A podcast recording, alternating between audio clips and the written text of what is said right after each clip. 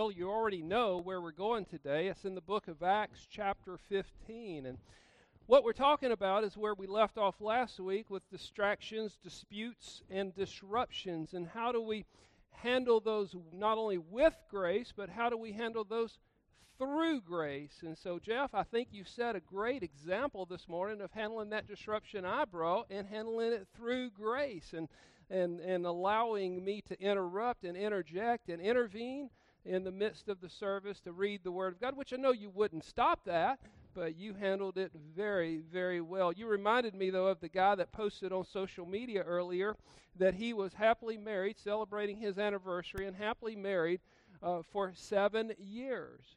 And his 18 year old daughter gets on social media and says, But dad, you've been married 20 years. And he responds back, Ah, yes, but happily only seven. I'm so glad that's not your testimony. And I'm so glad that you've been happily married all those years and that you were able to celebrate it and celebrate the salvation that God has given you. Because I guarantee you, in this man's life and in your lives, there's been many distractions in the midst of your salvation. There's been many disruptions and many disputes. We're going through a season of that right now. We're going through a time unparalleled probably in any of our lives. We may have uh, been a World War II veteran. We may have been a Vietnam veteran. We may have lived through times that were difficult and challenging, but this time is just different. It's just different from the, all the angles where all the assaults and all the attacks seem to be uh, coming from, and we never saw this coming. So, last week, as we looked at how to be prepared for these opportunities, I reminded us that most, well, every time when distractions, disputes, and disruptions come, they catch us unaware. We don't know where they're coming from. In the text, and certain men came down from Judea and taught the brethren, unless you are circumcised according to the custom of Moses, you cannot be saved. Therefore, when Paul and Barnabas had no small dissension and dispute with them, they determined that Paul and Barnabas and certain others of them should go up to Jerusalem to the apostles and elders. Just a couple of things I want to bring out of that that I talked about last week at length. Let's go over it real quickly this week.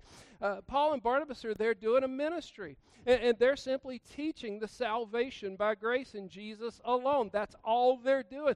They did not know that the next day there would be these people that would come from uh, come to Judea or from Judea and teach that you must be circumcised. But yet there it was. It's at their doorstep before they knew what was going on. Listen, in the Christian life, you don't know what tomorrow holds. In, in the regular life, you don't know what tomorrow holds. But in the Christian life, there's a preparation we can make, and that's leaning hard into the Lord Jesus. That's walking closely and letting the Holy Spirit govern and guide our steps. So when you are expecting the unexpected and things catch you unaware, you don't have to be unprepared.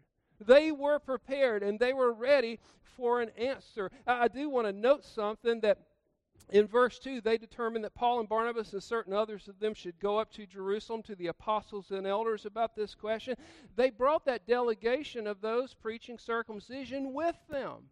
And they had to travel that whole trip together to go and talk to the elders in Jerusalem. So they had an answer, and that answer was to be of one accord, to come into a congruence with our thoughts and our minds and our actions. And, and they said, let's go and talk to the church about it. And those teaching circumcision submitted themselves to that, to go back to Jerusalem and talk to the church, because they also were of the church. They weren't trying to be destructive. They weren't trying to be disruptive, they weren't trying to create disputes. They were of the church as well, and they were teaching what they knew as well. You see, when, when it comes to those things that sidetrack us, we've got to be willing to let go of certain preconceived notions and thoughts we have when God speaks. And that's what Paul and Barnabas was doing. They were prepared to say, hey, Let's go back and let's let God speak through the church. And these men were willing to go with them on the way. So even though they were caught unaware, God gave them a plan of action. See, Paul and Barnabas, number two, they knew what they believed and they knew why they believed it. They knew that they believed that Jesus is the only way of salvation, that it's not Jesus plus, It's not Jesus plus circumcision. It's not Jesus plus baptism. It's not Jesus plus the King James only. It's not Jesus plus going to church every Sunday when the doors open. It's not Jesus plus going door to door. It's not Jesus plus. You see, your works of salvation are not works for salvation, they're works because of salvation. And when Jesus saves you, he gives you a new heart and a new mind. And those things that we walk ourselves under are things that we feel like will glorify God. And we do that because we just simply want to please Daddy. We simply want to be a blessing to the one who sent his son to die for our sins. And in, two, in verse 2, you see there was no small dissension. And the reason there was no small dissension is because Paul and Barnabas knew what they believed and they knew why they believed it. And, and, number three, I said last week, you have to be willing to do what is necessary. And that includes that travel back to Jerusalem. That includes walking with brethren that you might not completely agree with in pursuit of the commonality of Christ and what it is that God would train and teach all of us with.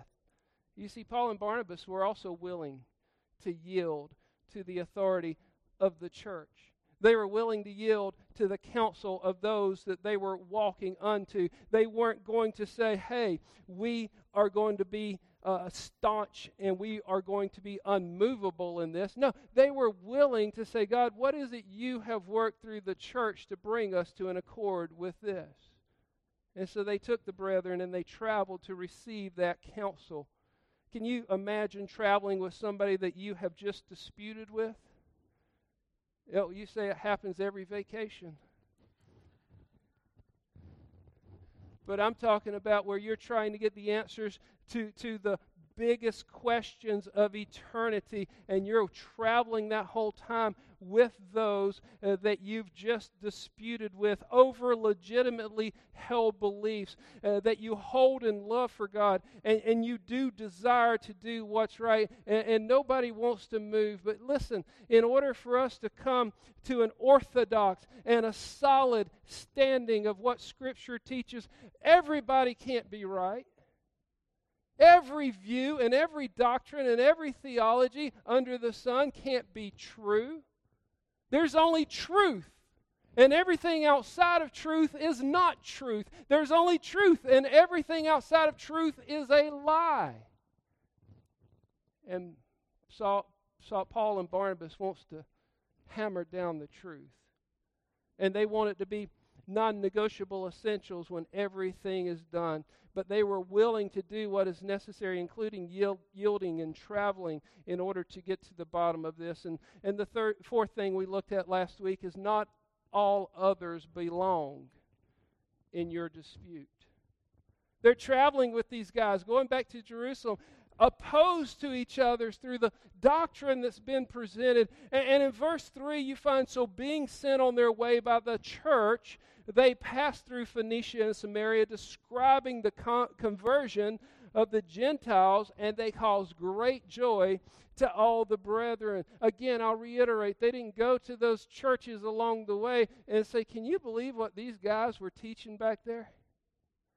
They didn't go to the churches along the way and say, hey, you know us. You know we're solid and we're sound, and, and, and, there's nobody as sharp in the tool shed as us.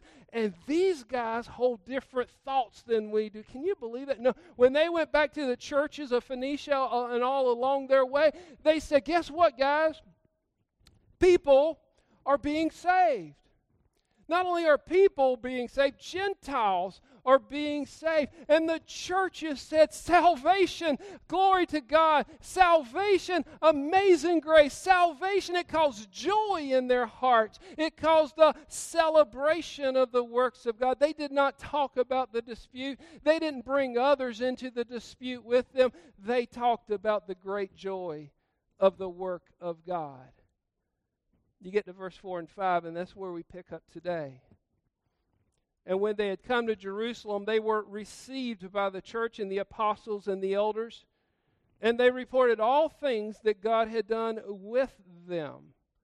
But some of the sect of the Pharisees who believed rose up, saying, It is necessary. It is necessary. Paul, I can't believe you're saying this because it is necessary to circumcise them and to command them to keep the law of Moses. You see, it wasn't just the ones that came down from Judea that thought this doctrine, there were those even in Jerusalem that held that doctrine. Why? Because that's what they were raised on. Because that's what their daddies knew. That's what their granddaddies knew. That's what their great granddaddies knew. Going all the way back to when God set aside a people for himself in Abraham, and circumcision became a sign of that covenant. All of Israel had held that belief, not understanding completely yet that Jesus had fulfilled the whole law, and now circumcision is not just outward, but it's inward, and it's circumcision of the heart, where we're set apart now not by an outward sign, but by an inward work of God, where He fills us with the presence of the Holy Spirit. You see, that's what should set you apart, church, is the fact that the Holy Spirit abides within you, and He's cut you to the heart, but oh, He heals it. He heals it by the, by the anointing of oil. Uh, uh, he heals it by the presence of His power. And that cut to the heart becomes a glory of God that you walk with from that point on. I once was lost, but now I'm found. I was a sinner buried deep in shame, but now I've been brought out of the grave. You see, the healing of Jesus is a healing that changes your very walk in this world. But there was some that didn't know completely that Jesus had fulfilled all of the law. And they still held on to that, and it became a distraction and a dispute and a disruption, continuing to grow, it seems, in the life of Paul and Barnabas, is that they're just ministering the gospel. What happens in your families and with your friends? Do distractions and disputes come? do disruptions take place in the very home that you call a safety zone? I joked about going on vacations, but you know, we take ourselves out of the normal ebb and flow of everyday life and we put ourselves through the rigors of that vacation that we go on, and there's bound to be somebody that doesn't like something. If you've got children, you know that restaurants become a big upheaval when you stop. I don't want to eat here, but they got free kids' meals. But let me just remind you that no matter what programs you're going through, no matter what supermarkets you're walking the wrong way in, no matter what homeowners associations you have to participate in, or what sports programs you have to cheer on, or even in the church that you sit in today, whenever those uh, distractions and disputes and disruptions come in your life, whenever those problems rear their head, you have to understand that God is doing something in you. He's using that situation to change something in you. And God has placed them there for a purpose. God, why are you putting me through this? Do you not think that you're the do not think that you're the first one to have asked that question.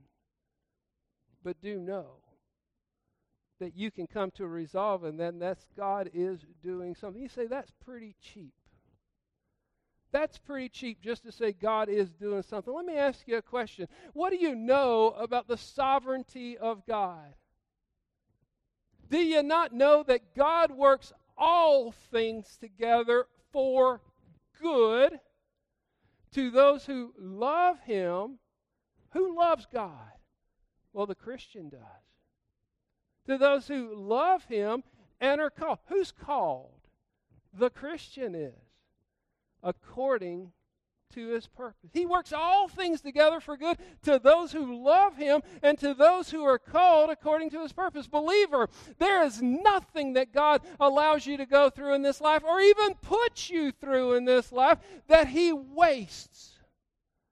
He redeems it all by his grace and for his glory. James chapter 1 verses 2 through 4 says this, "My brethren, Count it all joy when you fall into various trials. Knowing, look at that, knowing. James is trying to tell you something that you need to know, that you need to understand, that you need to tuck away in your heart and in your head. And remember, he says, knowing that the testing of your faith produces patience. But let patience have its perfect work, that you may be perfect and complete, lacking in nothing. God don't want you to lack. Sometimes you say, God, cut me some slack. He said, Nope, I don't want you to lack. I want you to grow stronger. And it's by the testing of your faith that strength is produced. In 1 Peter chapter 1 verses 6 through 7 we find this, in this salvation you greatly greatly rejoice. Though now, for a little while, if need be, you have been grieved by various trials. That the genuineness, what is genuineness? You know what genuine is? That's what they used to stamp on articles of clothing and, and baseball mitts and different things to let you know this ain't no fake. Genuine. Listen, Christian, God don't want you to be no fake. He wants you to have the real faith, walking in the real way for the real glory of the real Lord. He wants you to be genuine and all that. That the genuineness of your faith, being much more precious than gold that perishes, though it is tested by fire, may be found to praise, honor, and glory at the revelation of Jesus Christ. Do you want to be a genuine Christian? Then quit grumbling when you go through trials. Then quit complaining when you go through obstacles. When disputes and distractions and disruptions come in your life, quit saying, Woe is me, and start saying, Great is God. Because He's doing something. He's working a change in your life that, oh, by the way, you and I need. We can't get there on our own. It takes the work of God to change us for the glory of God. And that's where I believe 1 Peter 3, as I talked about last week real briefly, is getting us to. This is always be prepared to give a defense to everyone who asks a reason for the hope. How you going to know the reason for the hope unless you've been hopeless? And God pulled you out of this pit of despair. How you going to know a reason for the hope unless loss has brought you to the brink of destruction? And God's grace has stood you back up. How you going to know a reason for the hope if you've never been through anything worth counting? A trouble, a disruption, or a distraction, a problem that God says, I'll meet you on the other side. But not only does He meet you on the other side, He walks you through it. Yea, though I walk through the valley of the shadow of death, I will not fear. For thou art with me. He walks you through it, my friends. And you are included in that, in everyone that He does shape for His glory. Distractions, disputes, and disruptions are simply some of the tools of life that form God's chisel to break away those parts of us that need to be broken away. Now, I thought about bringing out a great illustration today. I used to do that. I think when your kids start getting bigger and you start getting busier, it's more difficult to bring them some of those things out. But I started to bring out a chisel today and say, God, we'll use a chisel to shape some of you, and, and then have a hammer over here, but some of you need a hammer. I, I started to do that, but you get the picture. God shapes us and changes us for His glory. There's always that. But let me just understand with you today that there's always a resolution to distractions, disputes, and disruptions. There's always a resolution to distractions, disputes, and disruptions when you seek God's way. You said you already told us that resolution. God shapes us. Yeah, I gave you the answer before the quiz got through. But let me walk through how the resolution looks coming from Scripture. Look at verse 6. Now the apostles and elders came together to consider the matter. the apostles and elders came together to consider the matter. Let me tell you what's involved in the resolution. Not just you. What's involved in the resolution is actually seeking counsel. It's actually coming to others that have walked further down the road. I talked about elders last week. It's actually coming to others that has walked closely with God and said, "Hey, I'm going through this and it's a difficulty. I'm going through this. It's a distraction. I'm going through this. It's a disruption. Hey, I'm going through this. I'm afraid if I don't turn the corner, it's going to be a destruction. What do I need to do? Or what do I need to learn? Whatever the question is, you come and you come and yield yourself to counsel. Yield yourself to the counsel of the Word. Read the Word. Understand what God is teaching you, but also don't alienate yourself from those that have walked further down the road. Make yourself willing to yield. That's what Paul and Barnabas were, were doing. This is Paul one of the smartest guys that ever walked the face of this earth. And he said, No problem. We'll take it to council And we'll yield ourselves to that. Not only did they yield themselves to counsel, but they took the time to consider the matter. Oh, we are so busy today, aren't we? We've got so many things pressing for our attention. We've got so many directions that we have to go. And, and, and, then when we get a moment of solitude, quite often we spend our times on things that aren't productive. We call it downtime. And everybody needs some downtime once in a while. But maybe we need to start exchanging some of that downtime for consideration time. And maybe we need to start spending time more concentrated in prayer and saying, God, I really want to see your hand working through this situation. What are you doing? What's going on? They took the time to allow themselves to come under the, the elders and to come under the council and to listen, but they took the time to consider what was at stake. Whatever the difficulties in your life, disputes, whatever the distractions, whatever the disruptions, whether it be health, and God knows many of us have been concerned about that this year, or whether it be relationships, or whether it be finances, or whether it's internal struggles that you're just trying to understand where you fit in to the world of God. And your self evaluation always seems to be coming up short. Perhaps it's time that you really consider what the Word of God has to say about that. And understand that, yes, your self worth is there, and, and that you are fearfully and wonderfully made. That's one of the biggest struggles, not only do non Christians, but Christians have. I don't measure up. Well, who's your measuring stick? Most of what's presented to you in the world is fake In case you didn't know that. Who's your measuring stick? Because ultimately it's God. And if you would believe what God has to say about it, Christian, then you would know that you can praise Him because you are fearfully and wonderfully made, according to Psalm 139.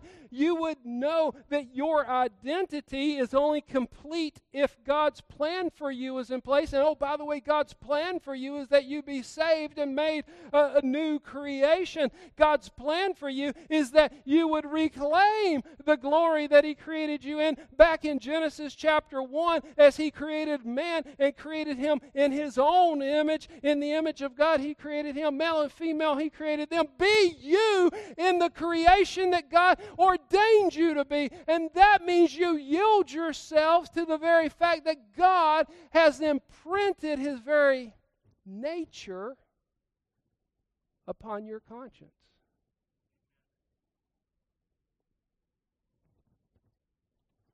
He knit you together. God don't make no junk. Your self worth. It's not in your physical abilities, your mental cognitions. It's in Him. The current situation that we're in as a country and the current situations that you find yourself in day to day doesn't create those issues that maybe you wrestle with. But they only expose the areas that we need to submit ourselves. That we need to yield ourselves to that counsel of the Word. That we need to yield ourselves to the counsel of others. That we need to yield ourselves to the fact that God, you're true. I said it earlier. Truth is truth, and everything outside of that is a lie. And when we start yielding ourselves to the counsel of God's Word and we start yielding ourselves to the growth and the work that He's doing to shape and form us, knowing He knit us together and that He's bringing something glorious out of it, and when we start yielding ourselves to that, then we can begin to believe the truth, and everything that falls outside of the parameters of that truth, we can discard and discredit and say it's not going to change me through this distraction. Because God is true. And let every man outside of that be a liar. What was the worst issue that we've had that God has dealt with?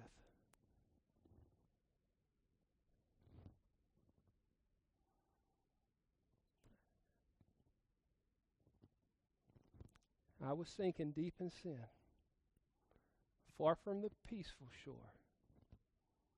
Oh, that sin that was taking me away, that sin that was destroying me, that sin that was a distraction from eternal glory, that sin that was a disruption from the walk of God with me in my life, that sin that alienated me as a stranger unto God. He came and He dealt with it once and for all, dying a sinner's death upon the cross of Calvary, that my sin may be given to Him and that His righteousness may be given given to me. And when I gave my sin to Him by trusting in what He's done, and He gave His righteousness to me because of the grace that He has shown, what He actually did was He dealt with the biggest problem we will ever face.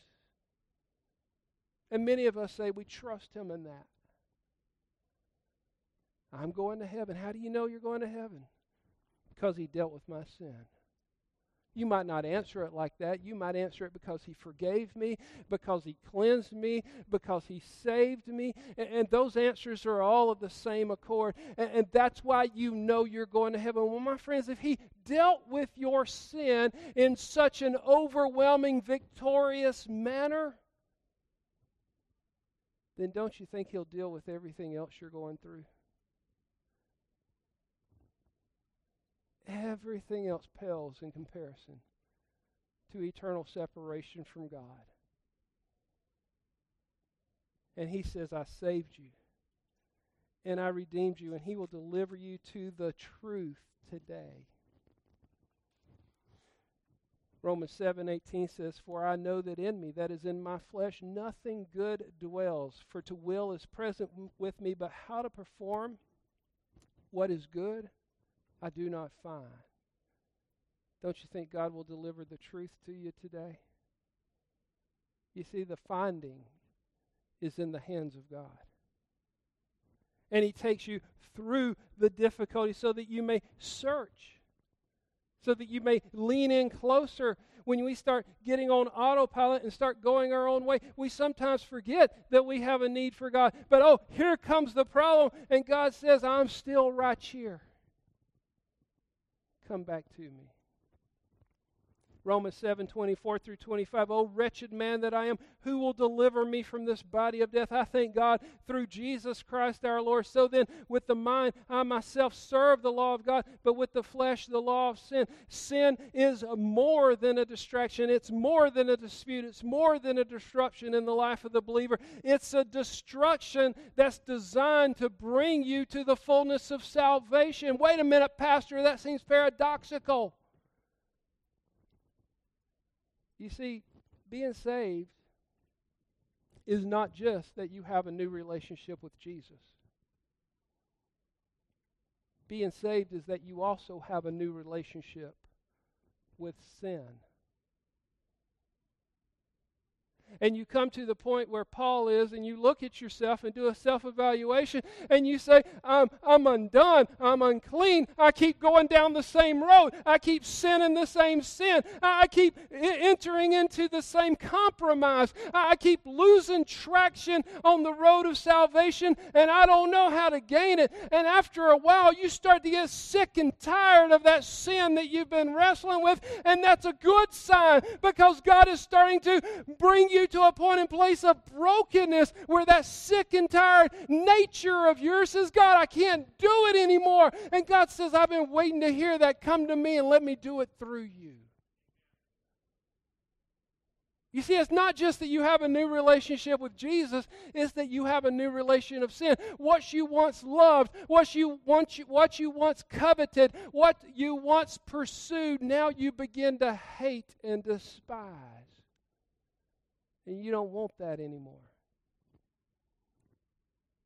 You see, even sin is utilized by God to bring destruction to yourself so that restoration can be governed by His hands. In all these matters, the question comes Are you going to trust God through the destructions and disputes and distractions, through the despairs? Are you going to trust God and yield to His way? Or are you going to trust the way of the world? What seems right to me, I think. I think. What does God say? Because that's where trust truly can be given. Disputes are not designed to shape despair, they're designed to make us dig deeper into God's Word and to find and firm up God's way in our lives through the counsel of His work, through the evidence of His Word. Would you trust God more in His way? If it, let me ask this question. If it takes a pandemic that might or might not be overstated by society.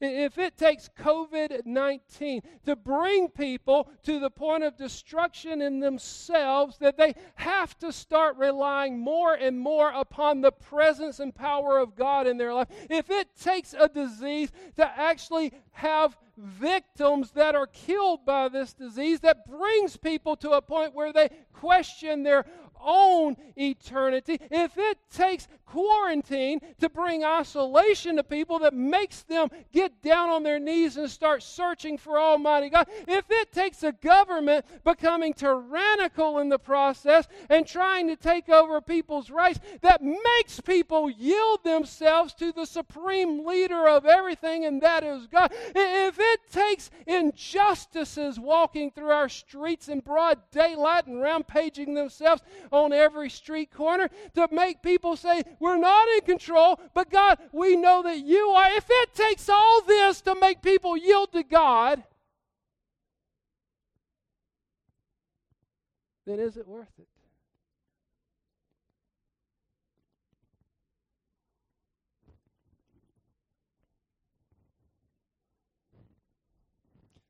I believe God's bringing his people back to himself And all this that we're seeing is Him shaping us to desire Himself more than we did in our comfort and privilege. To desire His presence and to walk close hand in hand with Him. Jeff, I'm going to ask you to find that George Beverly Shea song in your notes. I'm going to need it in just a second. Let me read to you Philippians chapter 3, verse 8. This is what Paul came to. He says, Yet indeed, I also count all things loss for the excellence of the knowledge of Christ Jesus my Lord, for whom I have suffered the loss of all things and count them as rubbish that I may gain popularity, that I may gain prestige, that I may gain persona, that I may gain professionalism, that I may gain politics, that I may gain. He says all that stuff's rubbish. Dung is the real word. He says, I count all that I've had loss just that I may know Christ. If God uses all this stuff to bring a people unto himself, then bring it on because that means that people will be yielding themselves to the truth and people will be walking in the integrity uh, of their confession of faith more than probably we've seen in a long time because the dependency gets shifted from self to the presence of God. I'd rather have Jesus than silver or gold. I'd rather be His than have riches untold. I'd rather have Jesus than houses or lands. I'd rather be led by His nail pierced hand than to be the king of a vast domain and be held in sin's dread sway. I'd rather have Jesus than anything this world affords today. Is that your heart? Let that be your plea. Father God, we thank you for the fact that you are present, that you have made yourself available and that, Father, that that availability means that salvation is near. And not only is salvation that I was saved, but salvation is that I am being saved. That you are doing a work in my life, God, to bring me more into the image of Christ than I otherwise would have been. You're saving me from the ways of this world, and you're presenting me unto the ways of glory. You're doing that for every person that wears the name of Christ. But, oh God, it also means that I will be saved. That, Father God, that, that when death knocks on my door and my body breathes the last, that is not the end of life for me. But, Father, you will usher me into your kingdom in heaven, and I will not ever be separated from the presence of your glory anymore. I have been saved. I am being saved. I will be saved.